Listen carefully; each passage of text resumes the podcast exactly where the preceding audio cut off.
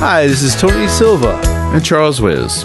and this is episode 108 Two Teachers Talking. And this is where Charles and I talk about teaching English in Japan and all the fun it is, and all the hell that it is, and how we can make that better for ourselves and for, for everybody out there. Um, today, we're going to be talking about study abroad, uh, actually, a first part of a two part session. And uh, I can't believe we haven't done this before. I somehow feel like we have. Well, I did a I did a session with students. That's right. and um, I had them talk about their experience overseas, and that was um, episode fifty four. I'm sorry, forty four, and then five students talking. That's a long time ago, so- isn't it? It's a long time ago. I thought it was our second year, maybe. So this is 108. This is 44. So yeah, this is uh, uh, a couple of years ago. We're a couple of years in on this show, I think. Mm-hmm. So it's interesting that we haven't covered it. Yeah, I thought so too. That's kind of weird. Okay, well, where do we start? Send them over. Put them on an airplane, right. push them over, and let them just deal with it. Yeah, just just put them on the plane. Um, so this first part we'll talk about uh, studying abroad preparation um, and also the, the, the benefits and, and the, probably in the reverse order. Talk about why to do this, Right. And then um, how to, how to do it. Um, and then next week we'll talk about uh, some of the problems that uh, people might encounter, and um, uh, the I think one of the big big things is uh, return uh, to the home country and ending with reverse culture shock and all. Right. And we're talking about extended stays. What would you say? A minimum of uh, six months? Eh, eh, well, at least at least three months, but yeah, you like in that area. Okay, so we're not talking three, about the months. summer one month go Not- over not a- not a foreign six-week intensive, Right. It's no. not an intensive visit. It's part of being in, in an It's exchange actually program. actually living there. right. Okay. Actually living. They're giving it enough time for the full effect to kick in. And I, I don't think we have to really discuss too much about the rationale and reasons for why people would do this. I think that's pretty self evident, don't you think? Um, to you and me, I think um, it's interesting uh, what I hear uh, students talking about more and more um, is that with the benefits of online study and YouTube and Skype and and and um, I'm hearing a lot of students saying that um, and this is it's not necessary to leave Japan to uh, learn a foreign language anymore.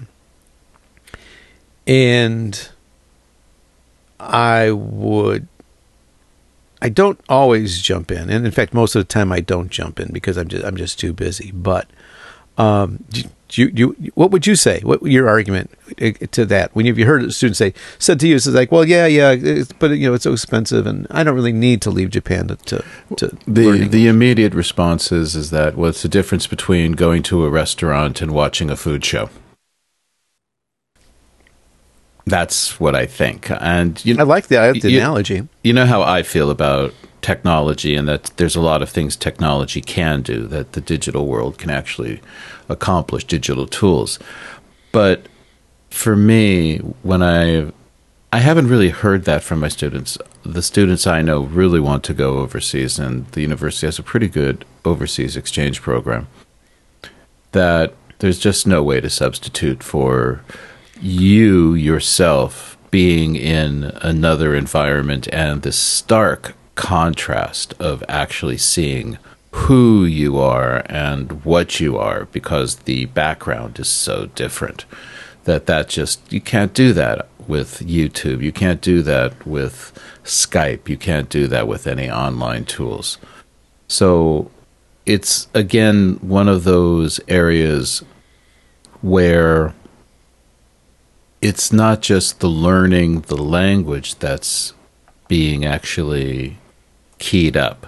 You're really looking at an act the being in the culture and developing certain awarenesses, certain understandings of the culture, of the language, how to use it, how to function.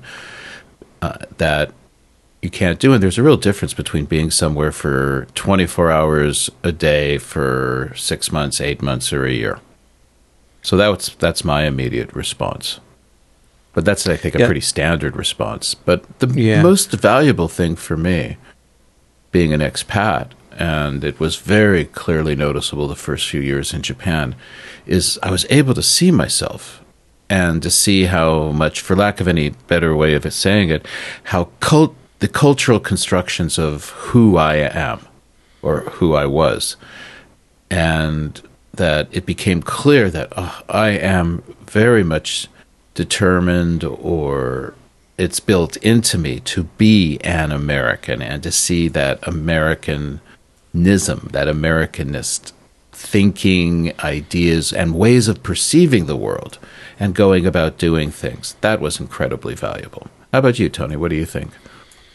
Well, for me, the first thing that, that I would I would I would jump on to when if I overheard that, I would say, well, you know, there's a difference between what you you know what you just said is like uh, to learn the language, and in a certain sense, you're right. It's much easier to learn a language without leaving your home country, but the language is a small part of the the uh, uh, advantages, um, and also you might be um, underestimating the value of what you just started talking about the the, the cultural fluency, right? Because there's linguistic fluency, um, which you can study for to a certain extent, but um, mastering any foreign language also that implies requires uh, a certain amount of cultural fluency, which is much harder to get without being in the country itself. Um, you know, studying French, however you study French in, in Japan, is going to be very different than living a year in Paris. And uh, just, just in terms of linguistic aspect, because you're listening to how people really speak, how people really use the language, and all the small nuances and the interesting ways of thinking that affect the way people speak and so forth. Um, but no, you are um, absolutely right. Now, I'll pick and repeat a lot of what you said. Um, again, for me, and and I may be projecting, but I don't think so. Um, the uh, the experience. I, I, haven't studied abroad. I just lived abroad, right? It was a little bit a little bit different from what we're talking about with our students, but not that much, because the living the living part is is the big part. I think you and I probably agree on that.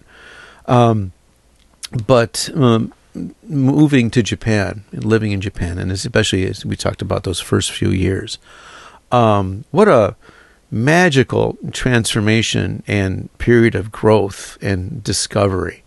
Um, yeah, of course, you are suddenly dumped in this foreign environment and you're forced to live in this different culture with different rules and using another language. You're ready for that. You expect that. That's that's what you know. That's the thing. But as you as you pointed out, um, what you don't expect is everything that you learn about yourself. Um, how your face challenges, how you adapt, um, see yourself and your own culture and your own country in a way that you'd never be able to see uh, from the perspective of living in your own culture.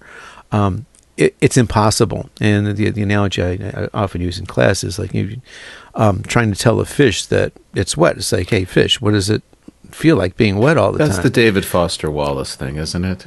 question. Yeah, the question doesn't make sense. What do you mean? Hey, how's the water, right? Normal. Yeah. What water? Yeah. it's David Foster Wallace, I think.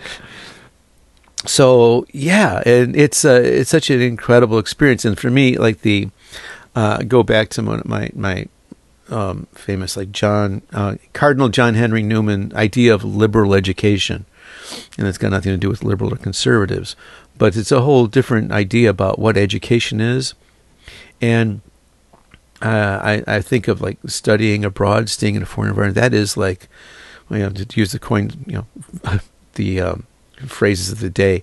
Um, liberal education on steroids, turbocharged liberal education, uh, Uber education. Um, it takes everything that's implied in the phrase liberal education and immerses the student in this. Uh, you talked about cooking, right? This designer, artisanal, gourmet petri dish of learning and growth. Um, Excuse me, did you just say the artisanal petri dish? Uh, uh, designer, artisanal, gourmet, petri dish okay. and growth. I had this image of yum yum, agar agar. Well, if, okay. If you're a, if you're bacteria, it's delicious stuff. Oh my word! But uh, yeah, but, but it's beyond language, right? Language is certainly a big component of it, but the the language and the thought and all that together is just magical. That's a good word. That's a really good way. It is. I think that, the, but one has to look at that there is a certain predisposition to the kind of student who will go overseas or who uh, agreed do an overseas program. But the other analogy I was thinking of, Tony, while you were talking, that came to mind, is the difference between you know going overseas versus just learning the language while you're in your own country is the difference between okay you know how to read a map right you know how to use a map okay and being in the middle of a European city where you don't have the language very well, know the language very well. You've got an old style paper map in front of you, and you need to get to the train station so you can, you know, get onto the the next leg of your trip. And there's nobody to turn to that is watching over you. There's no teacher. There's no advocate for you at this point.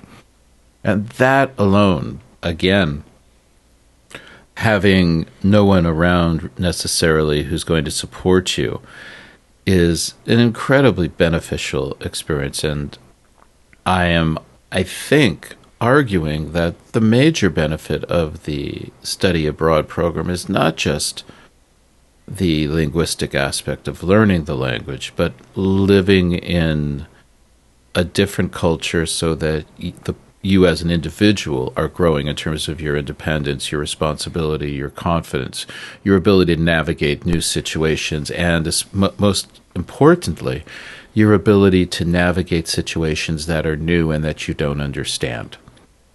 That, I think, is a real big part of sending students over for the study abroad program. And the language part is a totally separate aspect to it. But I know that the students, again, I'm causation and correlation issues and predisposition. The students that I have who have gone overseas, and I'm looking at students who go over for nine, ten months or a year, and I, these are my seminar students, they're different when they come back. And they are noticeably different from the students in my seminars who have not gone overseas. And we could go through all the differences, but I think that there's a level of understanding and confidence and an awareness that there are things that are not learned in the classroom and cannot be learned in the classroom. And add, add maturity to your list, and uh, just agree with everything that you just said. Okay, sure. and maturity, yes. Yeah, I was going to say that, but you interrupted me, and I sorry didn't, didn't have a chance to say that. So I think we're both in agreement that there's that we're looking more also at the psychosocial or the social psychological aspect of that, the real personality development, maturity, confidence, the way that somebody's able to carry themselves and understand things. Right. How to how to live. Right. Yeah. Um, how to open doors. A different perspective on life. Um, how to learn itself. How to how to adapt to a new environment. How do you adapt? Right. How do you, as an individual, um, uh, adapt to a new environment? How do you meet new challenges? What what did you think that you would never be able to do, and you just find yourself, oh yeah, wow, I can do this. Mm, good point. Um, all the all those experiences that come together and as you said, make all these changes in the person. They come back. They're they're they're different people. Yeah, I'm not sure whether this is an example of my own silliness and stupidity and foolishness, or the time, given that we're both kind of middle. We're not middle aged anymore, are we? Um, I, would like to think so. I would like to think not. so. so. Let's just assume we're middle aged guys, okay? I remember my first trip to overseas. And so this is about 1980. not my first trip overseas, but my first. This is my first big trip to Europe, 1982 or so, and I remember that I was in Germany somewhere, and someone was giving their dog some commands like sit and come here. They were training the dog, and I thought to myself, "Wow." These dogs are really smart. wow, they can understand German. God, my dog can't do that. And, you know, that's I know it's a really silly thing, but the idea that people speak to their dogs in other languages. I, remember seeing that the first time and having a, an odd reaction too. This is like, hmm. right, but it's the reason I mention it is that you would not think of it. It would not come to Right. mind at all. And when you do experience it, it's so foundational and Mm-hmm. of, of why, why did I never think of that? Why did I? Yeah, it shifts your whole view of the universe. Look at the assumption I've always made. Mm-hmm. And that kind of understanding will have a dramatic effect on how one approaches a language. You're, you've really very much shifted the language from being a external outside thing to wait a second this is deep this goes very much against what i how i view the world with a worldview that i didn't even know i had Right. so uh, I think there's no question that the study abroad overseas program. I mean, I'm thinking now that actually what might be an interesting debate would be overseas exchange versus you know seven month, eight month exchange program versus seven, eight months of a student just traveling. Hmm. Might be an interesting other podcast to talk about or to do. I can see advantages and disadvantages in both. But I think most of our listeners are educators or language teachers, so they're going to be really interested in how the study abroad program is going to impact their students, how it's going to help.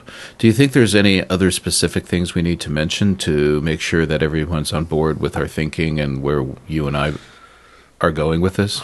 Probably not. I, I mean, maybe throw out employability. Uh, I think in, in Japan there was a time. I know there was a time, a uh, long time ago, 25 years ago, that um, in some cases where, of course, we would think about, you know, again, the, all the benefits of someone having lived abroad, the maturity, um, ability to deal with challenges, different perspectives, et cetera, et cetera, et cetera. Um, that there were there were companies, however, that uh, saw that as kind of a negative. I And uh. I want uh, to throw out em- emphatically uh, because th- there might be some vestiges of, of this thinking that um, living in another country, understanding another culture, speaking another language, in no way makes you less Japanese. Um, you and I have been here for over thirty years. And I am no less American than when I came over. and, and I, I always tell it to my students. I says, "Look at me. I've been here for thirty years. Do I look Japanese to you? Do I sound Japanese? Do I act Japanese? Do I appear to? Do I not? Am I not an American? That's a great point. If you cut me. Do I point. not bleed red blood? But yeah. Um, Or maybe that's a that comment about there, our but I- but I think and inability that's to adapt. changed. Yeah, I think that's changed though. I, th- I think most companies now acknowledge that if it's not necessarily a, a priority, it's not a liability if, if the student has spent time overseas. You know, I'm wondering whether or not the reason it's no longer a liability is that realization that people will not become changed and transformed into Americans if they go to America. I think that may have been one of the motivating fears that people had. Ah, this person has been overseas for two years. They're no longer Japanese. They're going to be bringing back a different way of thinking and acting and interacting with people. And I think companies and organizations have seen that there are some differences, but they're not overwhelmingly negative and that are going to impact other ways of uh, doing things. But you know, I before we go on, I think well, I was talking about the dog thing. Mm-hmm. The student correlate of that was maybe we've talked about this before, but one time I had a student who did an overseas an exchange program, and they came back, and I said, "How was it?" Or no, no, they went traveling. They did not do the exchange program. Sorry, my apologies there. They took a trip, I think to Australia or something, and they came back. I said, "So, how was your trip?" And they said, "Wow, there were a lot of gaijin there." I know, yeah, yeah. And I turned to the student and I said, "You realize that when you were there, you were the gaijin, right?" And total look of shock. they were aghast. They were totally. They had never considered that, and the idea. So the experience didn't take with him, huh? well, I'm thinking too of the old uh, image stereotype of the American abroad, Uh huh. right? The speak English to me. Why don't you speak English? Or I think that that is the difference between, as I would explain to students, it's the difference between being a tourist and a traveler. If you go somewhere for a week or two weeks, you're a tourist. If you're on if you're traveling for six months, six weeks or longer, two months, six months, a year, you're a traveler. A traveler is someone who is immersed in the culture or is actually being in a culture, whereas a tourist is somebody who's just visiting. And the idea that an exchange program is an opportunity for a student to be, I think, lack again for a better word, an academic traveler and to actually be immersed in that academic world, not just the culture, but the different ways that academia can actually exist and be carried out and conducted. I think your students come back, that's a pretty common refrain, isn't it? How different the experience is, not just the living on a daily basis, but the actual school experience as well. Oh yeah, all all all the way around. Yeah. I mean, there's almost no downside, is there? Um, we'll get to that next week. I mean, next month, right? Okay. All right. But in terms of the rationale for why somebody would go, Um, just expense. okay. It's expensive. All right. But we're it's expensive. but we're in agreement that you and I would definitely see it as if when a student comes to you and says, "Excuse me, uh, Silva Sensei, Tony." What? How do you go? By the way, you have your students call you Tony, don't you? I try them to get them to call me Tony. Yeah. Do they? How well do they do? we on that? disagree on that. Yes, we've disagreed, and I disagree with many Hmm. people because otherwise, that's when I turn into Mister Charles. because they can't tell first name, last name. But the other teacher says we can call him Tony. Yeah, but that's because Tony says you can call him Tony, and I'm saying call me Wiz. So, but we agree on the reasons that it's a beneficial idea, and that any student who comes to you and says, "Excuse me, Tony Sensei, but I'm going to do um, or a year abroad, or I'm thinking about doing an exchange program. What do you think?" You're always going to be supportive of that idea. I think, correct? I, I will. I, I'll ask some more questions about why they want to do it. I'll ask them about their parents and everything else. But yes, I will. I will encourage, unless there's an some kind of flag that says this might not be happening. Well, also depends on the student too. Yeah, I think you have to take into account certain personality aspects. Absolutely. right there. But I remember a long time ago, I was working at a school where there was an exchange program, and there was a student, and the student really wanted to go overseas, and they didn't tell their parents because their parents were against it, and this student actually got a complete scholarship that paid for a year abroad. Hmm. And this person, this young woman, was kind of meek, and everybody thought very fragile and mm-hmm. people were really very scared about what would happen. And this this student i think serves as like you know the the the poster child of why exchange programs are great. when this this this student came back they had transformed from a fragile person who you had to be very sensitive with to someone with confidence and bearing and a you know a, they came back charismatic. It was amazing. It really benefited that person quite well. And everybody looked and said well i guess we gauged that one incorrectly. So Cool. there are a lot of different things. But let's move on from Yeah. The reasons why, what's which are benefits to, I guess, what you would like to talk about are preparation Yeah, I guess so. Yeah. Well, yeah, What to think about what to do before you go. for the student, not for how the teacher should prepare the student, but no, for the student. I mean, how the how the student gets it. Mm, uh, you know, good teacher can help them out, but um, it's a student that's going to get on the plane. It's going to be the student's responsibility. and usually it's what also he or she's got to do. Oh, sorry, my apologies. It's also the school runs the exchange program, and we as teachers are kind of separated from that. And uh, Sometimes, sometimes the students do independently. but okay, so let's run it from what you just talked about. The student's the one who's going to get on that airplane and do everything. What do you think that the student needs to do to get ready? Well, I think the very first, right? It's like a lot of the students too. I'm hearing tons. It's like, well, I don't have a, I don't have a big purpose. I don't have a dream. I don't have a reason. Um, and, and in that case, I was, it's like, well, that's maybe the best reason to do it. Shake things up. Um, do it for the sake of doing it. Discovery. Uh, learn something. Um, what you think you might not know, what, what, you, what you think you know now, um, you might find out that you're wrong. This is a good chance. If you really don't know what you want to do, this is maybe one way that you can discover what you want to do. So, um, having some specific goal is not necessarily a requirement um, at the very beginning. I think that's fair enough. There doesn't have to The be other a thing- specific goal. You don't. Yeah, right. Exactly. Wanting It- to it- you go is need it. enough. Right. I mean, if you got one, that's great, but I don't think that's a prerequisite. I think that maybe is like again a really great reason to do it because you don't have anything else planned. Why not? why not? Why not do, it this? overseas? Yeah, exactly, and and uh, and pick up all this other stuff that we that we just discussed.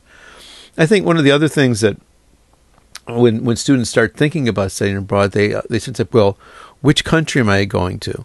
And I would say it's like, "Well, whoa, whoa, whoa, whoa, whoa, whoa. Forget about countries for a second. Um, think about think about it backwards. Think about more about yourself, what you like, what you don't like, what you enjoy, uh, living environment, um, climate. Do you like warm places? Do you like summer? Do you like winter? You, you, you're, you're a ski buff. You're a beach person. Um, do you want an urban environment? Do you want a rural environment? Uh, you, are you are you going to school? What's your lifestyle? Do you you want a rigorous academic environment? You just kind of want to like float through some English classes and and have a good time. Um, are you doing this with a school exchange program? Are you doing it independently? Are you doing it through like a third party? Um, you know, how risk averse are you? How much security do you need? How much chance are you are you comfortable with? Are you more? Would you be more for, comfortable like in a small town with a small university, or do you want to like jump into New York? Uh, students are really different. Um, find out. Think about support networks. Um, do you have family? Uh, do you have friends that are in a specific area? It can be really, really important. Um, even if it's just one person, right? And teach you how to use the train, teach you how to use the bus. Don't go to this neighborhood. um, that that kind of help can be real important. And then maybe think about which country you want to go to, as well as um, uh, what kind of English. Um, I'm going to throw a link into the into the, the show notes and things about uh, uh, English itself as as a language, and also different uh, kinds of English and numbers of native speakers and things. Um, you might have a specific reason for wanting to uh, learn Queen's English, you know, Eng- British English. Uh, other people might have a specific need for a different kind of English, or maybe something other specific, right? I mean, maybe something in in the biosciences, and they're interested in preserving the, the great the, the coral reef, the great reef and coral reef in, in Australia. Well, that that's gonna that's gonna influence your decision, but I think again, I think country maybe is not the first thing to consider. Don't know. I think those are some good criteria. I think I would start with risk tolerance with the student. I'd say how or how much ambiguity can you live with at a given time, and that's what we're really talking about with risk. I think not how dangerous hmm. an environment are you willing to live in, but to what degree are you willing to be challenged and be in situations where you don't know or don't understand what's the proper way to react and act and behave and how to make those decisions? Because certain programs will be structured differently and will provide different levels of support. And as you pointed out, Tony, that you are you doing this by yourself? Is this arranged through the school? Is it a, an exchange program? Those are all important questions. And I think the other question is also, which is what I always do the same thing with my students, which is when they say, Where should I go for an exchange program? Where should I go for my one, one year overseas learning? And I say, Well, start with what do you want? Do you like big cities or small cities? Are you an indoor person or an outdoor person? Do you want to be able to go swimming and hiking and bicycling, or are you someone who wants to be around a lot of galleries and museums, or are you a foodie? These um, are the starting points, so I completely concur with you on that. I think that's a making sure that the location you're going to fits who you are and provides you with the environment you want to be in. And it's really good, right? You know, I'm not going to go to South Florida. I do not want to be in a humid environment. I want to be somewhere pleasant and dry, like San Diego. Or, no, I like A, ni- a nice blue state. yeah, or you know, I would like to be near the ocean. I like mountains. Um, I'm a mountain biker, or I play music, and that's going Okay. to be a, you know a different place as well. And what are your academic goals, as you pointed out? I think those are real good. You know, are you going there specifically to learn about a topic? Is there a specific subject or you're focusing on? All the things you said, I completely agree with. And for especially, and also for a lot of my students, also uh, consider a lot of them thinking about graduate school and um, what's going to best. You know, you've got if you've got something specific that you want to study, um, choosing university that is strong in your particular area. Um, what I always advise them to do is like do a little bit of research, find out. So, for example, if you're interested in some kind of some certain branch of linguistics, is there a prominent linguistics professor uh, in teaching at a specific university? It's like, well, you know, you want to be there and you want to get into his class and you want to make sure that he knows who you are because that's going to make a really big difference in five, ten years from now. Okay. So that would be for the decision making or the initial prep mm. decision making. Mm-hmm. What mm-hmm. about what should the student do to get ready? What are they re- or what are they going to really need to be able to do? Uh, c- I have some pretty strong opinions on this, but I'd like to know what you think. Hmm. Well, it's it's kind of like a, a, a shotgun um, answer that I'm going to give you, but um, specifically in terms of language, uh, requires a, a good bit of thinking and planning. Uh, pre-think everything and anything that could go wrong, and make preparation for that. You know, so what kind of language you need for X, Y, and Z. Um, I teach I teach this class. I teach a survival skills class uh, and we go from topic to topic, and this is basically their weekly assignment. You know, what what possible situations, and what language you need to get yourself out of that situations, and learn that uh, language. Uh, emergency numbers. Uh, of course, we know about the okay. You're going to to a, a particular area in a country, in a city, whatever. Let's let's say Los Angeles. Okay, in L.A., not Rosu, we go to L.A. in L.A., um, what's what what number do you call for the police? What time? What number do you call for the fire department? What number do you call for an ambulance? Um, the phone number of the Japanese consulate in L.A. Um, of course, you're wherever you're staying, somebody else in Los Angeles that you can call for help or instructions. Like I got lost, I know where I'm at. I'm on the corner of Fourth and Maple. Uh, how do I get home? Most people don't think ahead to also have um, set of emergency numbers back home. Uh, not only your parents' number, but also a neighbor's number, uh, maybe another relative's number, and of course one of your friends, which they'll probably have on their phone and things. But to have access to, and again, whatever kind of emergency you can think of, uh, even your doctor's phone number, if you, especially if you got allergies or medical conditions, etc., etc., etc. Photocopies of documents kept in different places, you know, passport, of course, visa, of course. Um, also, credit cards, uh, the, the little phone numbers on the back that you call if your credit card's lost. But of course, Because oh wait, if your I- credit what- card's lost, you don't have the card anymore. Okay, I got to call the credit card company. I just lost my credit card. Uh, whoops. I can't believe that that hasn't been made into some kind of comedy routine. Yeah, I mean, and, and wherever you're going, you know, you know, a basic understanding of- the a basic because you don't know until you get there and screw it up a couple of times. The basic transportation system, what's available, what's not, you know, where, the trains go, where they don't go, where the, people use buses, people use trains, um, all all of that. Um, national, local, uh, regional, local uh, taboos, um, safety other you know you can only do so much of this in preparation but um, you know do the homework and do the research.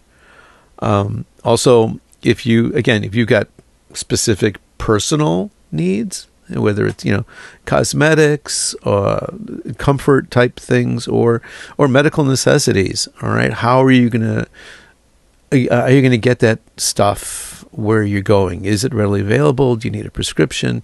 Uh, can is it available at a drugstore? Do they have it at all? Um, you will remember once upon a time that um, antiperspirant in Japan was not that common. I'm sorry. Say again. antiperspirants in Japan Ah. were not that common. You remember that when you first came That's here? a long time ago. It's a long time ago, but it was very, very real. uh, and the trains weren't air conditioned either. So, uh, again, the the world has gotten smaller in, in those thirty years, but um, you can still sometimes come hard up against some things that you just assumed were going to be there and are not. Yeah, and a good example. I don't know if it actually is if it's a good example, but one thing I try to explain to students when they're going overseas is that there are certain there's certain prep you have to do. You have to learn that there are certain things you can and cannot do. And by the way, you cannot go through a train bumping into people.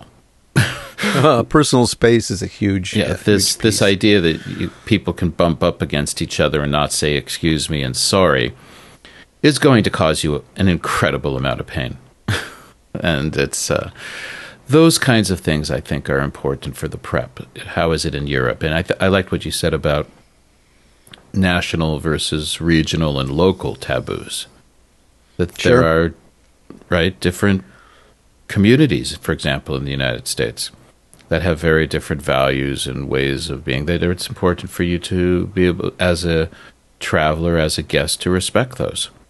Yeah, it's, I'm lucky that at my, I, I have big classes, and in these classes, the, the students come from different regions in Japan. So I can always count on somebody coming from a rural area in Japan and says like, "Well, hey, what do you think about Osaka?" It's like you go to you go to Tokyo, everyone um, stands on the left and walks up on the right on the escalators. Here it's the opposite in Japan, and once you get off the escalator, some places has some places it's very orderly in Kyoto and, and Tokyo, and other places you come to Osaka and it's chaos. People are crazy.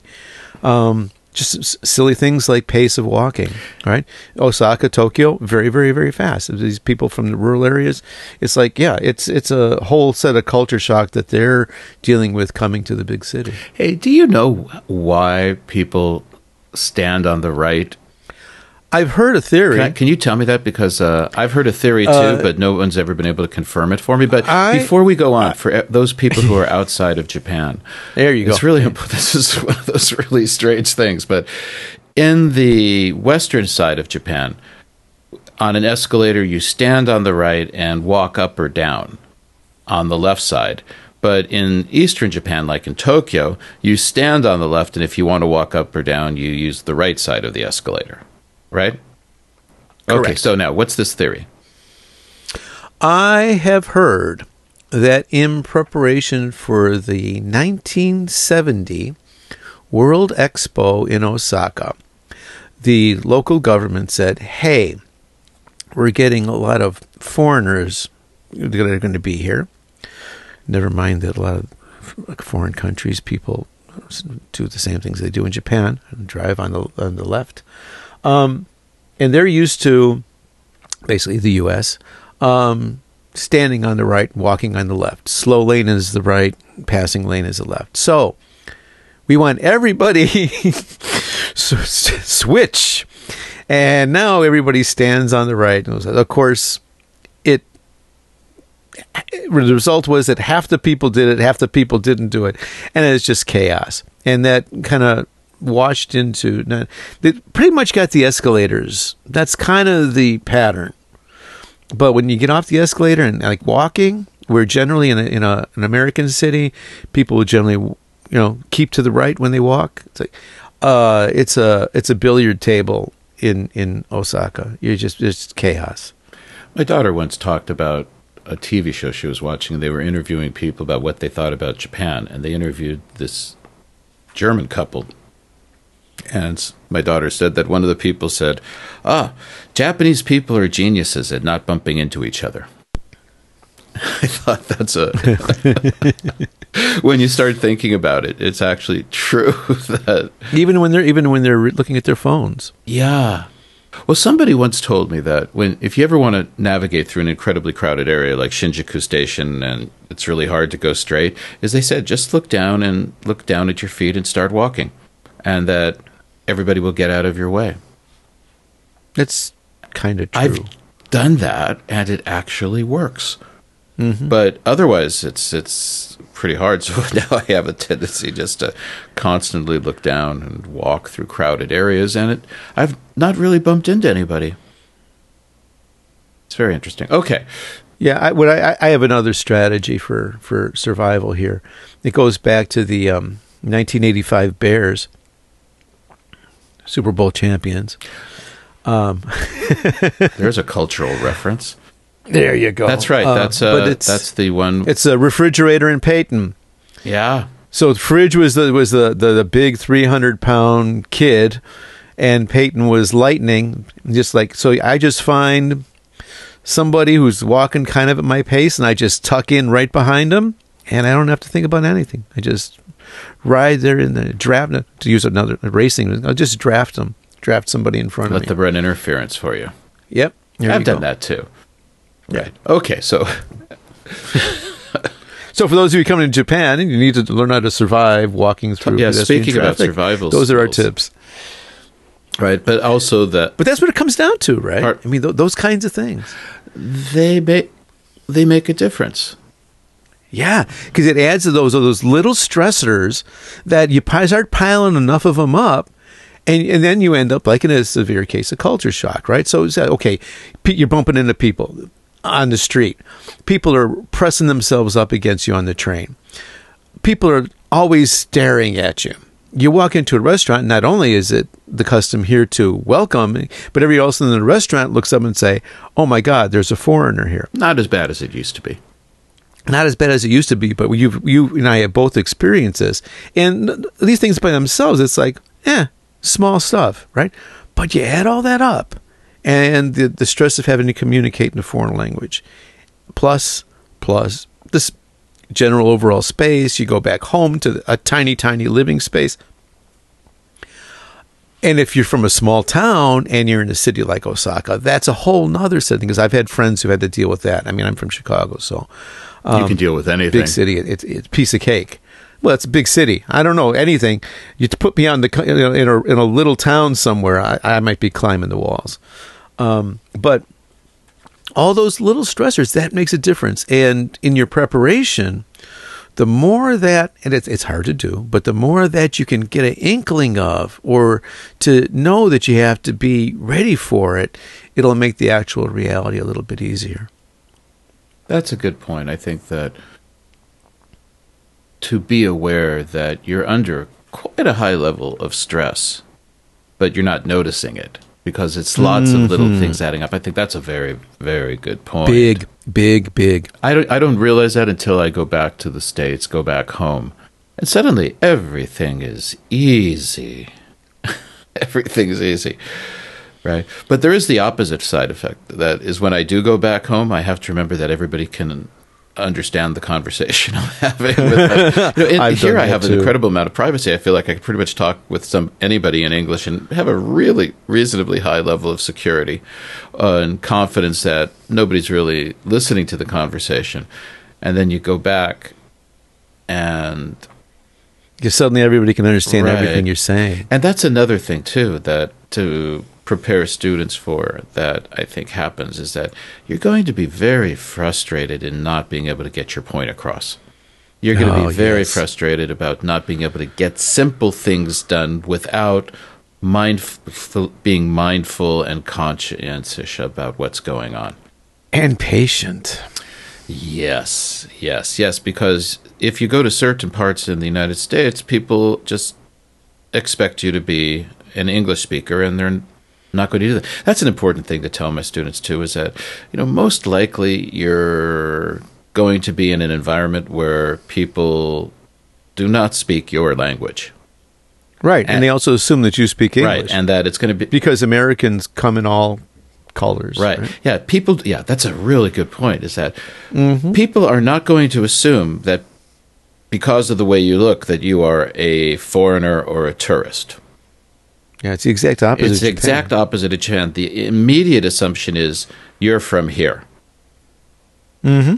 And you're going to have to get used to the fact that people are going to do that. One of the interesting things when I ask students, I say, when they come back from traveling, especially in America, I say, How was it? They go, Americans speak really quickly and are not clear when they speak. You're very, very clear when you speak. And I say, Yes, that is true. Instead of, Yeah, that's true. That's because I'm in a classroom in Japan. It's somewhat important. Or I also people expla- understand I ex- what I say. I explain also that I'm a pretty clear speaker most of the time. oh, you are now. Oh, I, yeah, well, I stopped drinking, Tony. That's really helped my my speaking clearly. So No, I think no, but I, th- I think that our experience, like teaching here for thirty years, um, inevitably changes the way that we speak. We speak slow, more slowly. We speak more clearly. Um, we're not conscious of it, but it's it's made a change. I think I speak more slowly, but I did a lot of public speaking when I was in high school, and I think that impacted on how I talk. Hmm. And I was teaching from 27, so again, you're not going to get up in front of a classroom, even you know, in the United States, and slur your words, and not be able to talk what you're saying. But the students do come back and say, "Well, people speak quickly, and they're not clear." So that's important is preparing with um, realistic listening samples, not these things that are on the textbook. Hi, George. How are you? No, that's why I always tell them like YouTube and podcasts. podcasts. Podcasts. Yes, podcasts. I know a good one. I know a really, really good one that I think's really good. anyway, go ahead. I'm sorry. No, no, that's, that's I'm just Right. So shooting a breeze. here. And I'm going to argue that in many ways, the receptive skills, listening and reading, are initially more important for them than speaking and writing. well, I think I would agree. I think, it, especially if they're going into an academic situation, they're going to have to really be prepared Oh, for yeah. Absolutely. listening in a very, very different way because it's just not going to be a teacher talking for the duration of the class, but they're going to be doing a lot of group work. And that's another thing students have mentioned is that it's really strenuous and straining for them to be members of a group because there's just so much crosstalk going on. Mm-hmm. So prepping And the actual communication patterns are so different. Right. And the expectation of you giving your opinion. Some of them are really funny about that. I, I, they, they, they always would ask me, "What do I think?" And I, I, I got so tired of having an opinion. yeah. that's the opposite. Like I think, like people in my household are really tired of me having an opinion. So, Well, yeah, for us, it's stressful to keep our mouths shut, right? It's like you know, there's well, it, I don't know how successful some of us are. I'm not at it, very successful at that. I know that there are people But who would. I, I I- know how to do it, but it's but it it really is hard. It's chafes. very It. It's like, shut up, just shut up, shut up, shut up. Don't say it. Don't say it. Don't say it. Wait, wait, wait, Wait. and wait some more. Yeah, it's what is it? Instead of counting to ten, count to hundred, and then count to hundred again. makes sense. And usually, if I do that, then it's okay. I'm all right. But the there is going to be an expectation for students that you will give your opinion, that you will participate in the class. Sure. And that's also another difference you have to get ready for. It's not a language difference, but the classroom culture and the expectations of the professor and the other students as to how you participate and how you engage is very, very different as well. But I would think listening is real important and being able to listen to groups of people talking, not just a monologue, but discussions. And getting your reading fluency up is real key because you're going to be overwhelmed with the amount of reading. Yeah. And that's what I would focus on first, I think, if we're looking at real linguistic preparation. Mm. Do you think there's uh, other things on those area in those areas? Linguistically, Um, oh, reading and just listening. Um, I think if you uh, the student has made his or her decision about where they're going to go, what country, um, just to focus on the English spoken there, because the variation is huge, right? So now I'm not talking about just like you know British English, American English, Australian English. Um, within the UK, within the United States, um, there are so many different varieties of English, and the pronunciation is so different. Um, you really want to get on YouTube and listen to as much English that originates in that in that part of the country. Um, if you're going to New Orleans, then you really need to listen to some New Orleans radio stations, listen to some um, TED Talks from people from New Orleans, listen to some podcasts that originate in New Orleans, because or Texas or New York or Vancouver. Uh, the it's a big, big difference. And if you're going to London, right? I mean, if you're going to Northern England, it's so different. It's so different. So that, in terms of is, is pure linguistic, because like for for me, I came here. My teacher was from Tokyo, um, and most of the, the media, the movies and that was a TV shows that were available at that time, 35 years ago, um, all originated in Tokyo, or you know they were class textbook tapes. And so I when I got off the plane here, I could pretty much ask for anything I needed. But I'd be damned if I could understand any answer to a question I is, is this Japan? What language are they speaking? Because not only was the difference between uh, like Tokyo dialect and Osaka dialect, but just the actual real language that people use is so different from what I had been exposed to. That's interesting because my basic exposure to Japanese was through samurai movies in Kurosawa. so I thought that everybody was.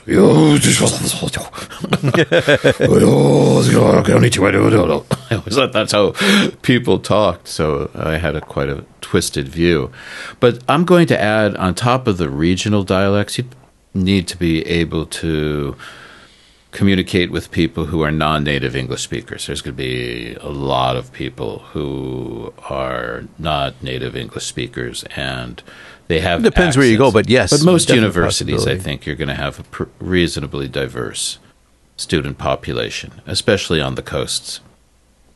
If you go to a school like Berkeley or the University of Chicago, for example, um, not only are the students themselves going to be possibly from foreign countries, you're going to get graduate students who are teaching your sections, who are Mm, also possibly going to be from the um, countries where English is not the native language, or they're going to be from countries where they have different kinds of English, like someone from Singapore is going to be speaking a different English with a different accent than you're used to having from your classroom teacher.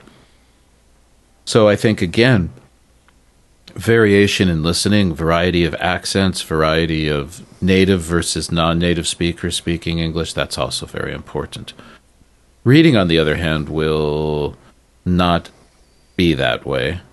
And it's a little bit easier but you're going to the student who goes overseas is going to be loaded up pretty much with a lot more reading i think than they're used to in japan all my students come back and say they had to work a lot harder yes a lot harder maybe i'll maybe i'll add that sure let me make a note here to add that is there's a um, it's actually I can't remember the name of the organization. It's a Japanese organization that in the last year did some last year or two did some research about the number of hours university students uh, study each week. And uh, Japan was not at the top of the list for the most amount of hours. It was well, it was it was just the U.S. and Japan, and it was uh, inverse curves. It was, it was, very interesting, but not counterintuitive. Will, no, it's exactly. It's actually more more of what you'd expect. Okay.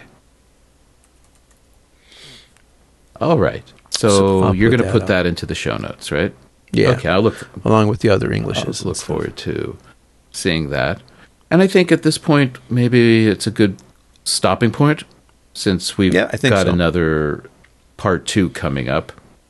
Yeah. I got uh, one more silly, but you'll be so happy. a little tip, little practical tip. Um, know how to explain what you want when you go to a barber or a hair salon. I, really don't. I don't have that problem at all, Tony. but our students do. Fair enough. Fair enough. Fair enough. You know, that's a really good piece of advice. Be able to explain or have a picture at least of the haircut you want. Yeah, that I was going to say. So next time you get a yeah, you get a haircut that you like, uh, take a picture. Take several pictures so you can just take it to with you when you go in and say this is what I want because uh, yeah, yeah I mean that was a tr- what the trend like when I came. It was like oh geez, how do I? I don't have any idea how to say any of these things. That's funny because I don't know for how many years I've been cutting my own hair and with you know my hair it's not a big deal. But I remember, I think, the first time I got a haircut in Japan, it did not turn out the way I expected. I, I got one haircut, and I, and I had been here for a long time already. I'd already been here for um, almost 10 years. I got a haircut. It, it made me almost cry. this is not what I asked for. Or maybe it was what you asked for. It's possible, but I don't think. Yeah, you never know what that person who's cutting your hair heard her is going to do.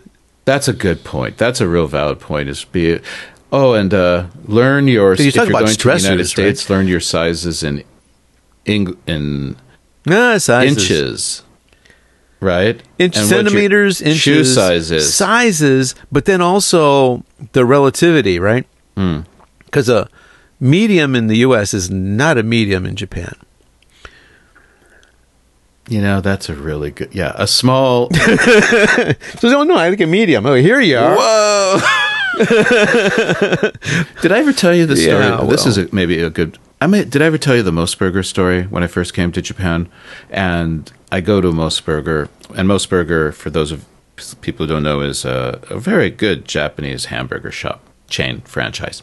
So I go in and I look, and there's a menu, and I don't speak any Japanese, and I point, and then I say, ah, and they, they say fried potatoes here for French fries, and I say, okay, fried potato, and the woman says basically something like, well, what size do you want? And I think, oh, I want a small, and she hmm. says, I'm sorry, we only have medium and large. So I say, okay, fine, I'll take a medium.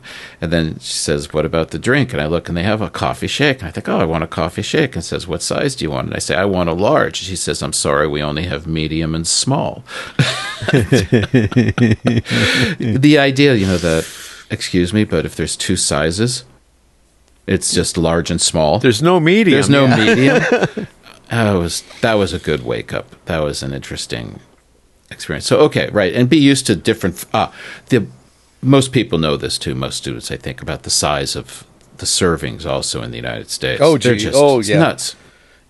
You got you have to mention that. Yeah, you have to mention that. Right. Um. Yeah. The the, the portions are huge. They're they're almost inevitable by a single person. Yeah. Uh, they should be inedible. You should not eat everything. Um. And also um that uh, part part of the reason for that is that yeah, it's totally acceptable and even expected that uh, there'll be leftovers and you'll take them home In a doggy bag. in a doggy bag. I was out once with somebody. This was in Germany or something, and the person turned to the waiter and said, "I'd like a doggy bag, and it's not for the dog."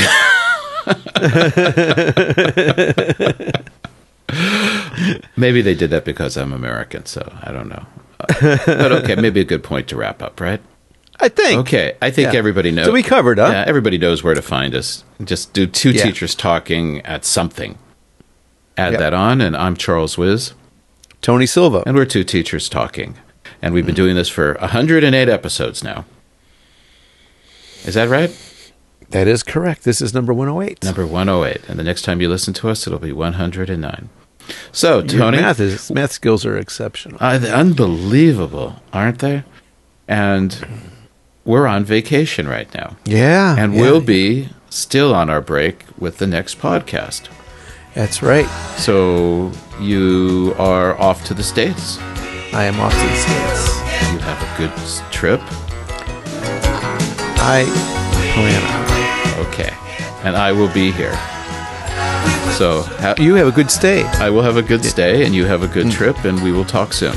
Be well. Alrighty. Bye.